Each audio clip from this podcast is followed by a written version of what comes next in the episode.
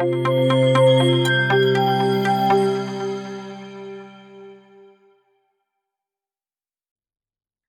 India Executive Briefings, January 2023.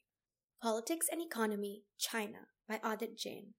The Dragon Awakens. China's reopening from a zero COVID policy to the rest of the world, and more importantly, to itself after three closed years, promises to constitute the most significant global event of 2023. It will be both socially disruptive and economically traumatizing.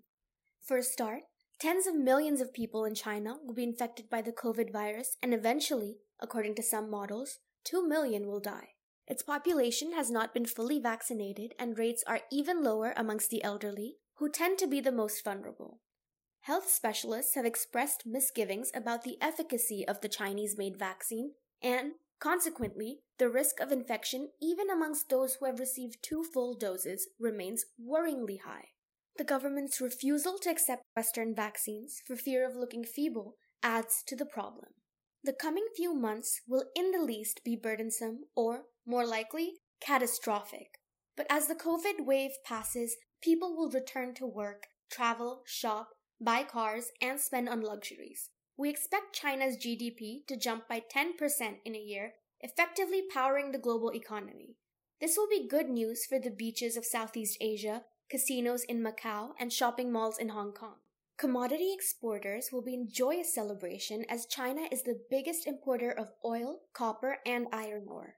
Commodity price indices will jump as the year progresses. These are the categories that will be in the league of winners, but there will be losers too.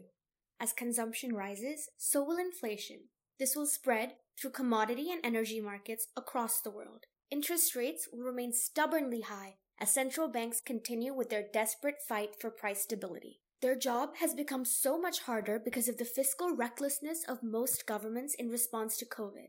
Other commodity importing countries, like India, will be hard hit. Energy markets will be disrupted too, as oil consumption in China rises. Whilst forecasts by different agencies vary between 100 to 140 US dollars a barrel, we suspect Brent crude may touch 120 US dollars by the first quarter of 2024 if China's opening remains on track and its economy begins to fire on all six cylinders. A big problem going forward will be faced by European countries in the import of LNG. Prices that had spiked in the wake of the Ukraine war will escalate further as new demand comes onto the market from China. European nations have so far been subsidizing prices to reduce the cost of living pressures on their populations, but this support may no longer be tenable without serious fiscal damage. It follows, therefore, that some form of rationing may have to be implemented by the last quarter of this year as winter demand jumps. In the longer term, the key issue is whether MNCs that had transferred some of their production out of China will return.